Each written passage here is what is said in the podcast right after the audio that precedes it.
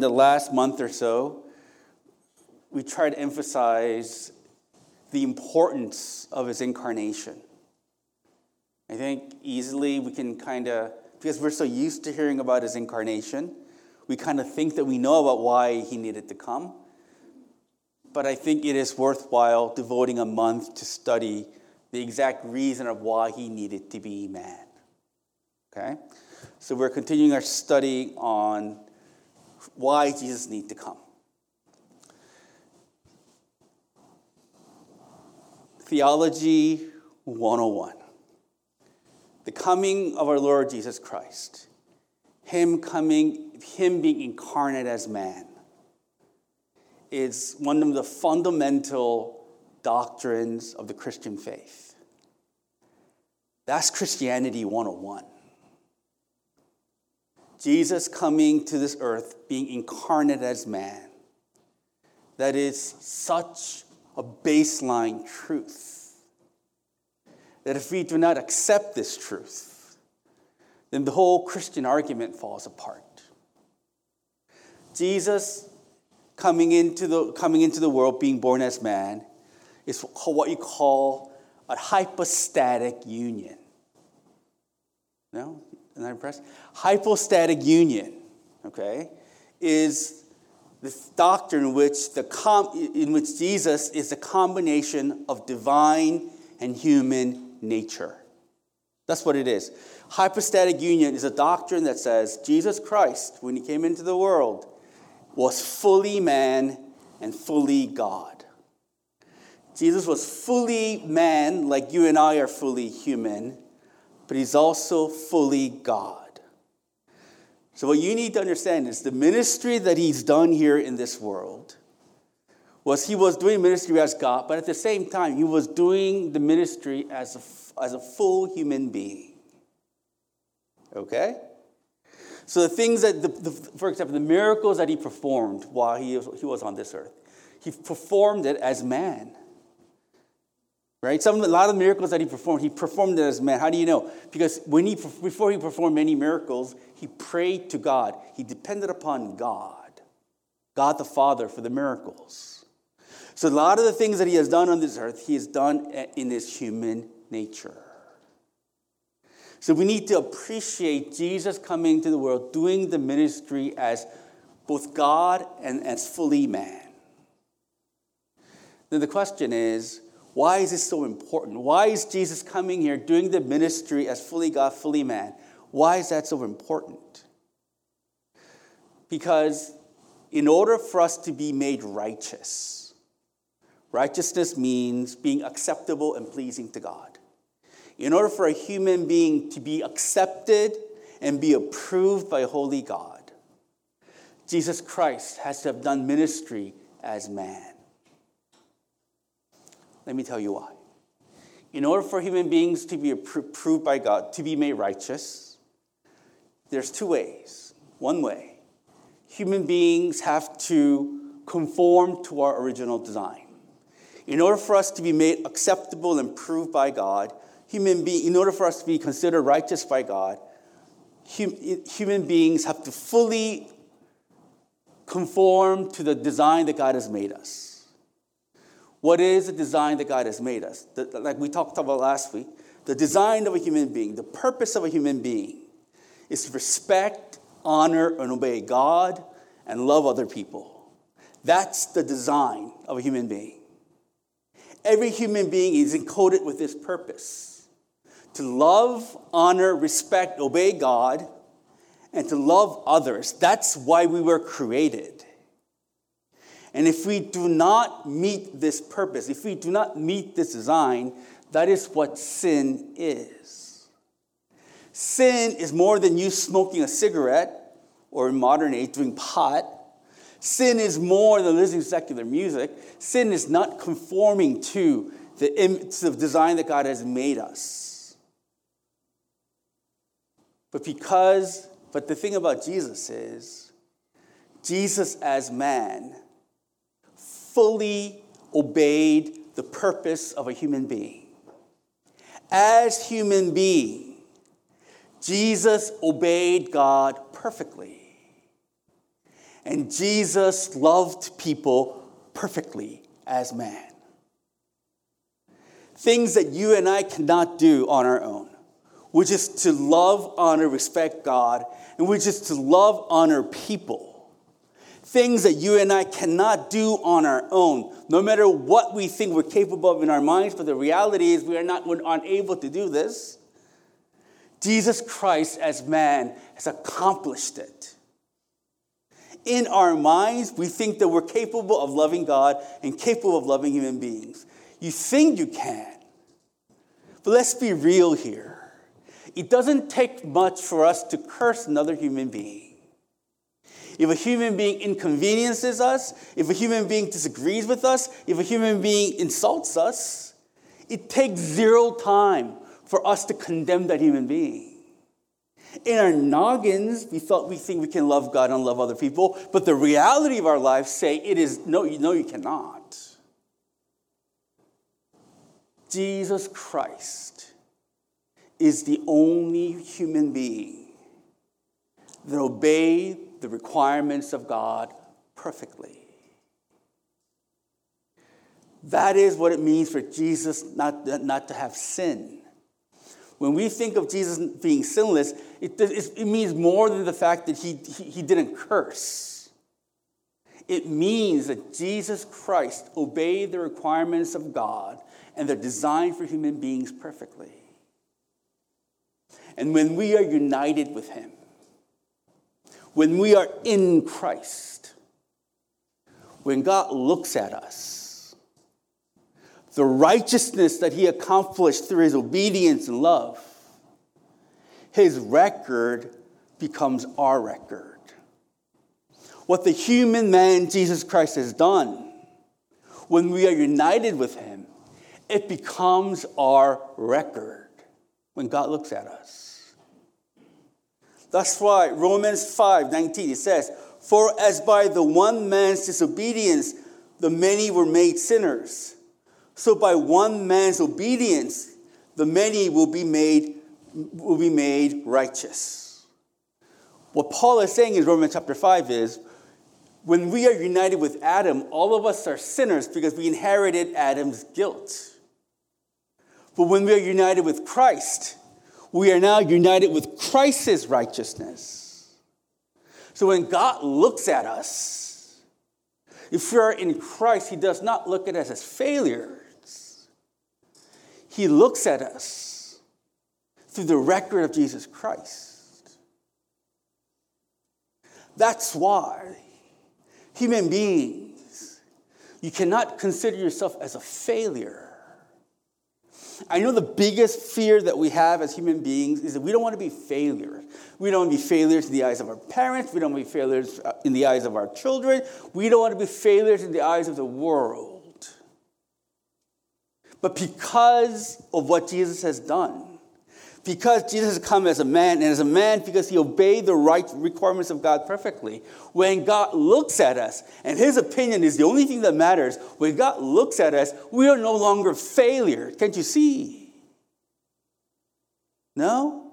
Am I doing I get excited? Okay. But that's what it is. Jesus has done what I could not do, which is to obey the requirements of God perfectly. Jesus also, Jesus did what I cannot do, which is to obey the requirements of God as a man. And as a God man, Jesus Christ paid for what I cannot pay for, which is the consequences and the, and the depth that my sin incurred. Listen to me carefully. The sin that you and I commit, the inequities that you and I commit, cause damage. And the damage that you and I cause because of our sins cannot be paid by you. I'll give you an example. When I was first starting out in Virginia as a pastor, there was a student of mine. I was a EM pastor, and it was a student, there was one of the church members. And when he was like 16, 17, him and his buddies went, he was in a gang, so he went to one of the rival gangs, apartment of one of the rival gangs, rival gang's, you know, member. And he killed him accidentally with a baseball bat. So because that guy did something bad, three of his friends got together. They went to the apartment, one of the apartments Annandale, took the guy down, and then started beating him up. But because he got heated, this guy, my church member, he killed the guy by hitting his head with a baseball bat. And the guy went to jail, my guy. He went to juvie for three or four years. And he got out. So, in the eyes of the American law, he paid his debt to society, right? But think about the victim's parents. Are they satisfied? Because the guy went to jail for three years having murdered their son? They'll feel much better now because the guy went to jail for three years? Every Christmas, every birthday, every Thanksgiving, those parents are reminded of the fact that their son is no longer here. And they've been living with that pain for the last 20 years. Look, my fear is that my children will go to the therapist's office, and the therapist will say, What is wrong with you? And they start like telling laundry list of everything that I've done wrong with them. And maybe that's true. Boy, you better not do that. But maybe that's true. But can I, if I damage my children, can I, after the damage that I've caused, can I somehow make it better? Can I take away their pain? No, you can't. Let's be honest here. The unkind words, the betrayal, the cruelty, the damages that your everyday sin caused, you cannot possibly, one, fathom the damage, repercussion that that sin has caused. And number two, you cannot make it better. Can't you see? You, we cannot pay for the prices of our sin. When Jesus died on the cross as man, He took the consequences of our sins onto his human body. And because he took the consequences of our sin on, with his body as man on the cross and died, the cost of our sins are now paid for in the eyes of God.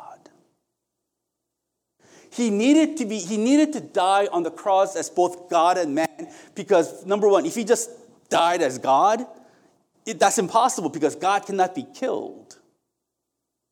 So he needed to be, he needed to be in the form of man for, for to die to pay for the price of our sins. So Jesus needed to be human being, number one, to do the thing that we couldn't do on our own, which is to satisfy the, our design, the way God designed. And number two, Jesus needed to be human being to pay for the sins that you and I cannot possibly pay for. That is why it is so paramount that he needed to be a human being just as much as he is God. Do you understand? Everyone, do you understand? comprende? That's what Christmas is. We're celebrating that in Christmas. Not baby born in manger surrounded by donkeys and cows and wise men, which is all important and biblical but the sheer significance of it is he came into the world to make us righteous through his obedience and to pay for the price of our sins that we cannot pay for on our own. And he needed to do this as man. We all understand? Yeah? Don't worry, I'll remind you next year, Lord willing. If I'm sitting here, this is what I'm going to talk about next, next year as well. So that's so important. But the problem is, people do not, people in John's time, and people even now, theologians now, they don't want to accept that Jesus Christ came as man. We're studying First John today. And the reason why John wrote this letter is to combat a heresy, a false teaching in the early church during that time. And the false teaching that John is teaching against in First John is, uh, uh, is a false theology called uh, Cerinthians, Cerinthian theology. Right? I'm throwing a lot of theological terms today. And what the Cerinthians believed during John's time is that, is that they denied the hypostatic union. They denied that Jesus could be both man and God at the same time. Why? Because in their minds, God was holy and man is dirty. And there's, there's no way that a holy God can be, can, can be a, dirty human being can be the embodiment of the holy God. So they deny the fact that Jesus was born a human being. They argued the man Jesus was born, he was just a man like you and, you and I without God. And during his baptism, the Spirit of God entered him. Okay? He was born human being, but during his baptism, the Spirit of God entered him, right? So for three years, he did ministry with God and man. And when he, right before he died on the cross, the Spirit of God left him. Because their argument is God cannot be killed. So these guys denied the fact that Jesus Christ was born a man. To them, that was very, very inconsistent with the holiness of God. So they denied the fact that Jesus was born in the flesh. But like, but it's not them, it's modern theologians too. I enjoy reading modern theologians. In fact, the basis of my relationship with Brian Min over there is our love for liberal, the- not love, I'm sorry, I don't know, is our enjoyment of liberal theologians. They're so smart and weird and lacking, right? But all these liberal theologians, whether it's Barth, whether it is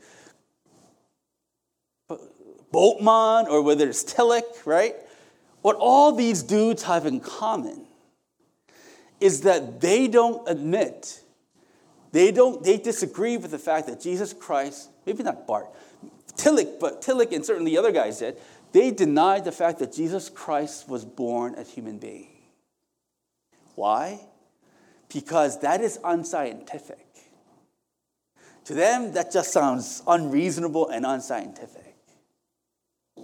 How can God be man? That's ridiculous. So they deny the incarnation of Jesus Christ. But like I said before, in John, because the, because the incarnation of Jesus Christ is so fundamental, John, in 1 John chapter 4, verse 2 says, the Antichrist is the one who deny Jesus came in, into the world, came into flesh. Because the incarnation of Jesus Christ is so fundamental to the Christian doctrine, John is saying if you deny that Jesus Christ came into the flesh, then you are the Antichrist. Dang, that's a harsh statement. But he said it because, once again, the incarnation of Christ is so important. To John, Jesus Christ did not only come as a human being, Jesus Christ came into the world to fellowship with his people. And not only did Jesus Christ come into the world to fellowship with his people, after his resurrection, Jesus Christ continuously offers his fellowship with his people. So to John, not only was Jesus Christ born a man, but the man Christ fellowship with his disciples. Do you understand? Look, let's talk about John's theology first of all. Verse 1. Don't worry, this is going to be a short sermon, I promise. Yeah, don't believe me, but I'll try to, I'll try to do it. Verse 1 That which was from the beginning, which we have heard, which we have seen with our eyes, which we, which we have looked upon, have touched with our hands, concerning the word of life. John calls Jesus Christ the Word of life. And that is, in, my mind, my idea of Jesus is always tied to the phrase, the Word. John calls Jesus the Word, right? John chapter 1. In the beginning was the Word, the Word was with God, the Word was God. In John's mind, John calls Jesus the Word. What does the word mean? It means different things to either you're a Greek, and if it, there's different meaning to a Greek and to a Jew, right? To the Greek, the word the word word in Greek means logos. The word logos means reason or logic that governs the universe. There is a force, a power, a logic a mind that governs the universe. And John is saying, this reason, this logic, this mind that governs the universe is Jesus Christ. Look, give an example. There's a, there's a theory called butterfly theory, butterfly effect, right? Butterfly effect is not when you, if you go back in time, if you step on a butterfly, everything will change. That's not what the butterfly effect is, right? Avengers Endgame says that's not how time travel works, right? If you, go, if you travel through time, step on a butterfly, everything will change. That's not what it means. That's not, that's not what the butterfly effect means. I don't know where they get this.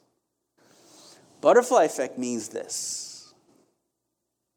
Even everything that happens in reality, whether it is particles or whether the life of a human being, when you look at it, even random things, right? Even random events, random particles, at first it may seem chaotic and random to you. But if you look at it far enough, if you have a more high evaluation of all these random events, then even random events happen within a pattern.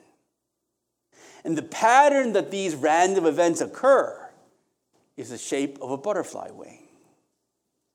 So, butterfly effect is saying this even random particle behaviors in the universe, even though it seems that they're random and unpredictable, if you observe it in far enough, you can see even random events happen within patterns. There is no truly random, independent thing. Everything happens in a pattern, according to law, according to systems.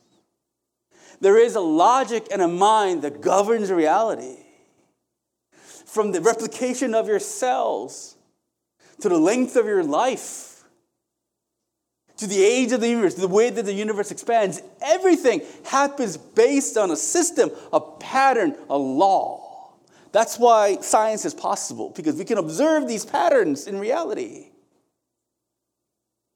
John is saying, who is responsible for all the patterns? Who controls the patterns and the systems and the law? He says the Logos does, and the Logos is Jesus Christ.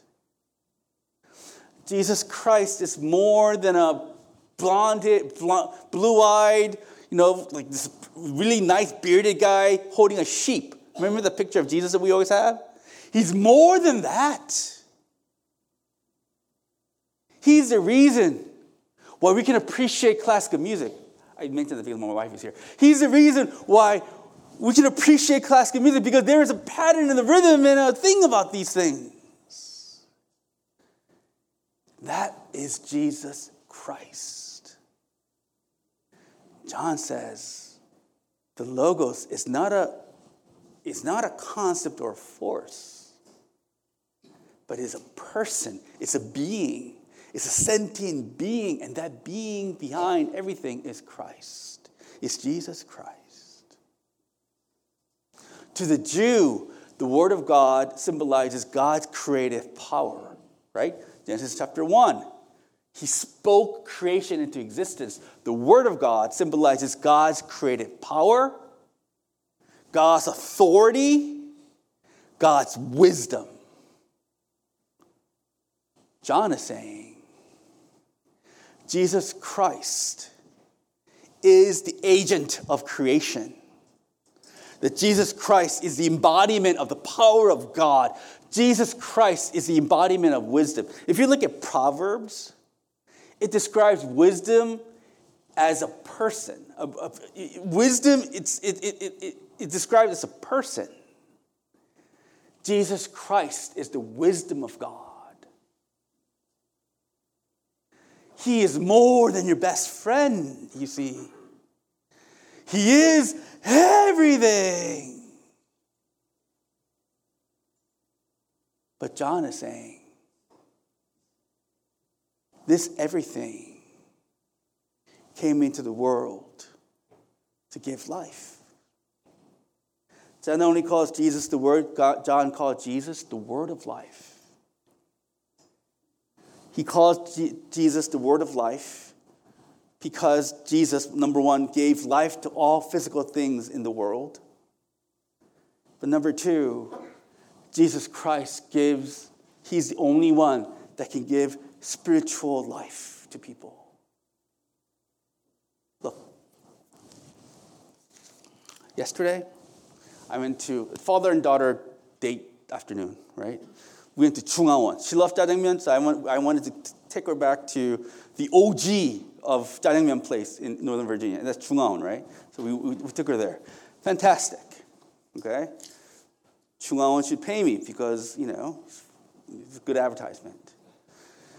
And during my conversation with my daughter, when we were having jjajangmyeon, she's my daughter, and what do we talk about? We talked about Franz Kafka's Metamorphosis. That's right. Because she's re- she read that as a school, right? And that's one of my favorite. Like that was I was fascinated with that book when I was when I was a kid. I'm not going to describe what, what Metamorphosis is, but basically, Metamorphosis is a book about alienation, about human brokenness, about evils of capitalism. Kafka did an amazing job describing the human condition the alienation, the isolation, and the evils of capitalism. He did a fantastic job. But what I told my daughter is this even though he did a fantastic job describing the fall of humanity. Kafka offers no solution. He's really good at describing the problem. He's horrible at giving any solution.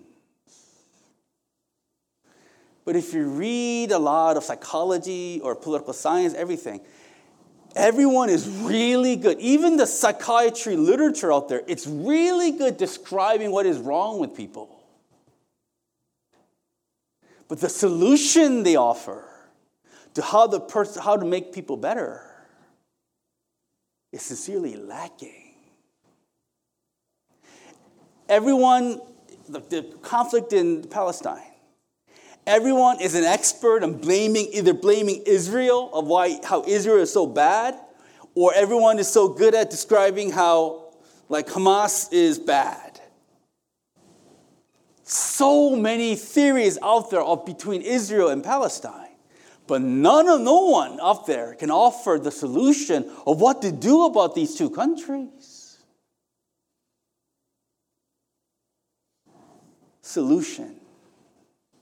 Even the atheists are really good at describing why you shouldn't believe in God, but they cannot offer what do you believe instead. They can't do that. Jesus Christ is saying. The only way, the only one that can offer solution to your soul is knowing me, the word of life.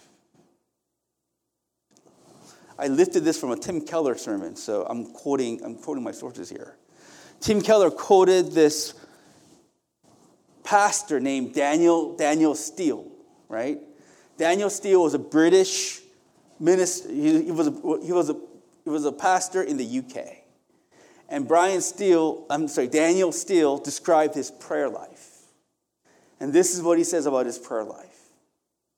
He says, almost every week and almost every day, I feel a pressure that comes to my heart to such a measure to make me groan under an unsupportable plethora of joy.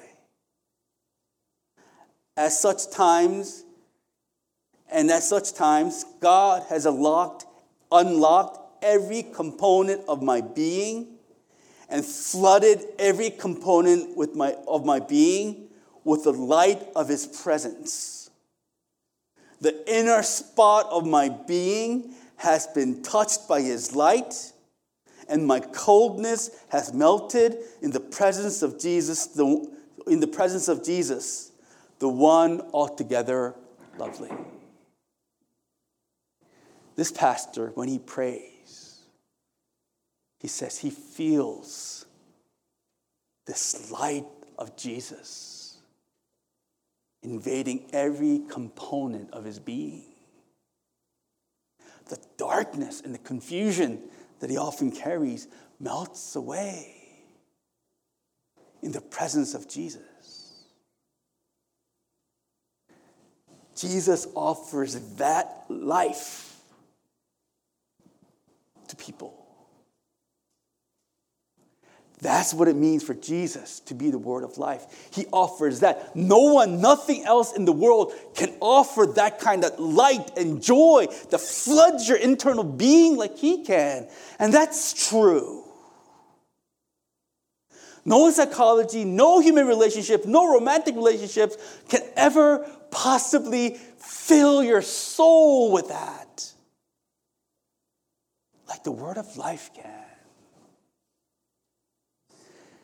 That's what he has come to give. And in order to give us this, Jesus came into the world as man. And as he came into the world as man, he fellowshipped with the, with the apostles and the disciples. Look, John says in verse 1 John and the apostles heard with their ears, seen with their eyes, touched with their hands the word of life. In verse 2, he says, The life was made manifest. The word manifest here means made it clearly visible to the eyes and the senses. That's what manifest means. So John is saying, The apostles and me, our faith is not based on an abstract idea or radical ideology. It's the experience we had with the God man Jesus. Listen to me carefully. Buddhists, you know how the Buddha became the Buddha? He was like sitting under a tree and enlightenment happened. Whoa. How did Islam happen? Muhammad went up to the mountain. Whoa, Allah. That's not what happened to Christianity. Christianity is the word of life coming down to be in a human form. The man Jesus appearing before his apostles. He fellowshiped with the apostles, and the apostles heard him, saw him, touched him, witnessed his resurrection. And that's what they founded Christianity. Christianity is started by witnesses who have experienced the Word of God became man.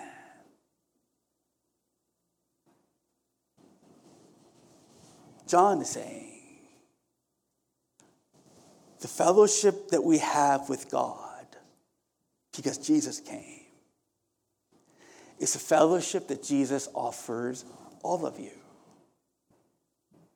Jesus says, John says, the reason the apostles and me, we proclaim the message of Jesus Christ to you, it is so that you will have fellowship with us. Fellowship means common life together. You have a common life together. It means partnership, but it's a deeper form of partnership. Fellowship in Greek means koineas, koineas, I think, and it means partnership, but it means a, it's, a, it's a common life partnership. He's saying, when we proclaim Jesus Christ to you, when you experience the life of Jesus Christ in your life, when you are saved in His name, when you experience His life, you are united with other Christians who experience similar life. Christians are people who experience the life of Jesus in their lives. Christianity is not, is not for religiously minded folks, but those who have experienced the life of Christ in their lives.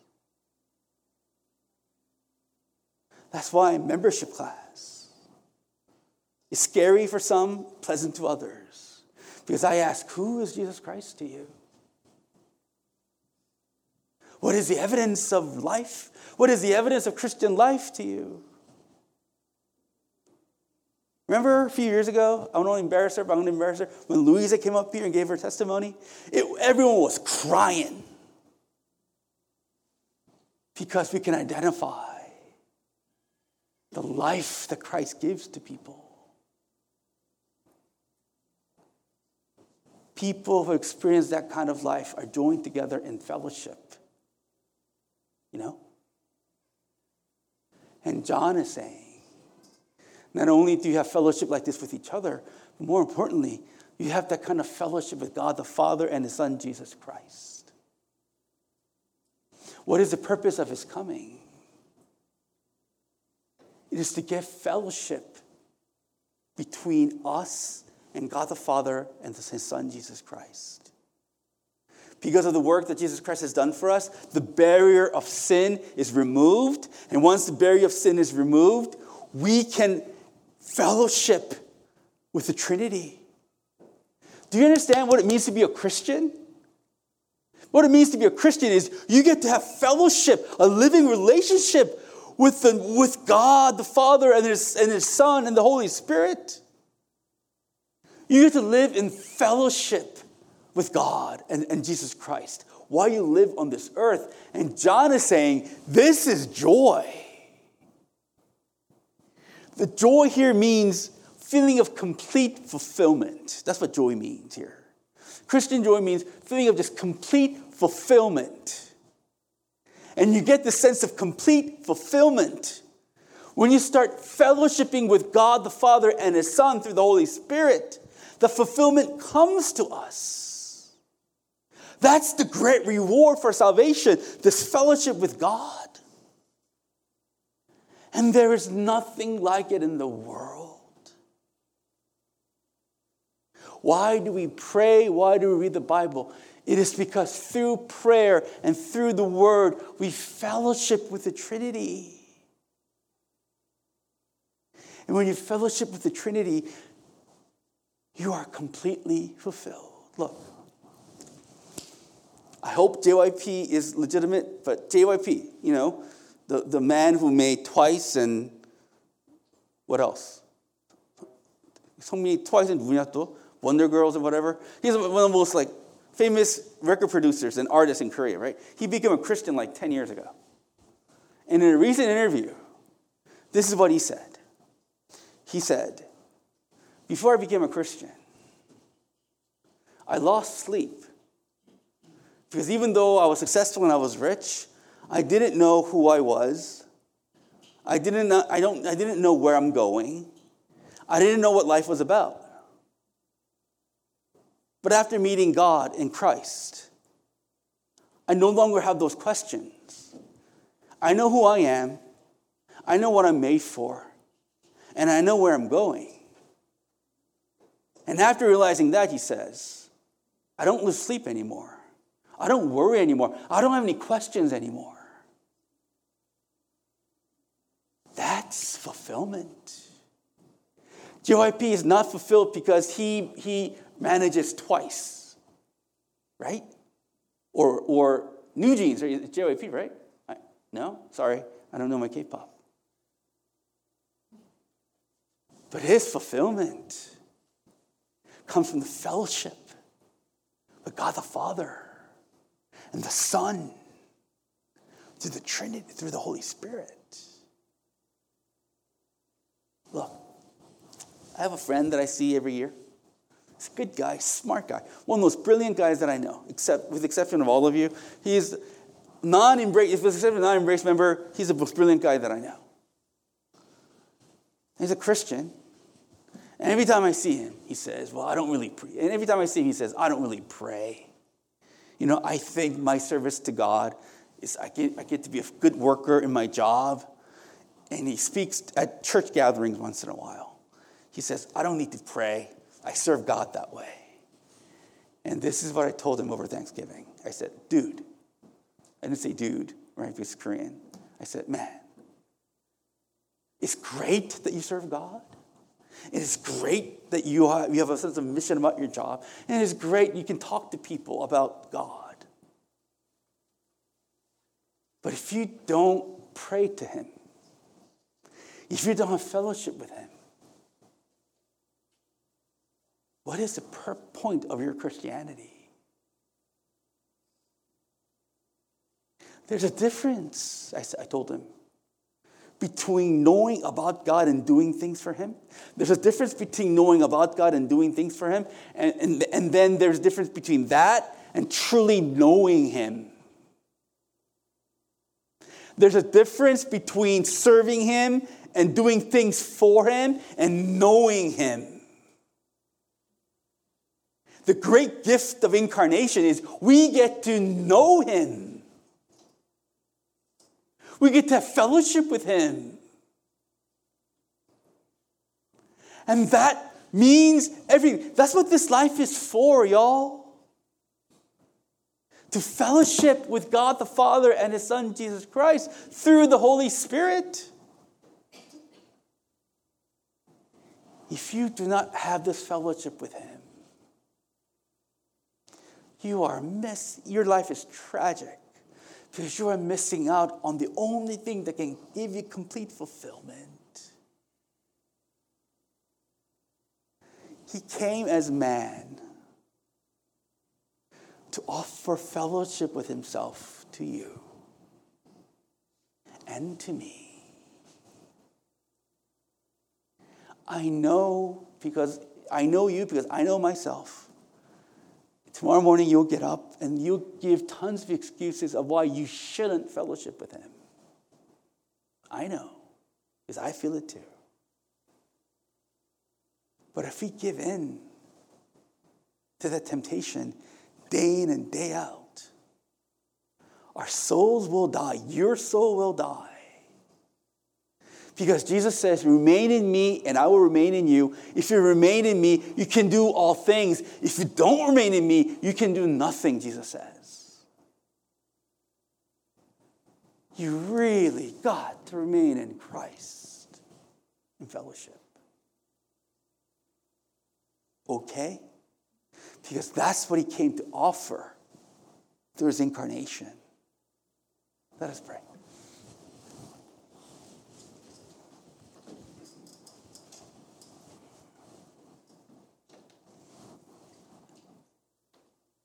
Can you say that you're fellowshipping with the Lord Jesus came to this earth to offer fellowship with us?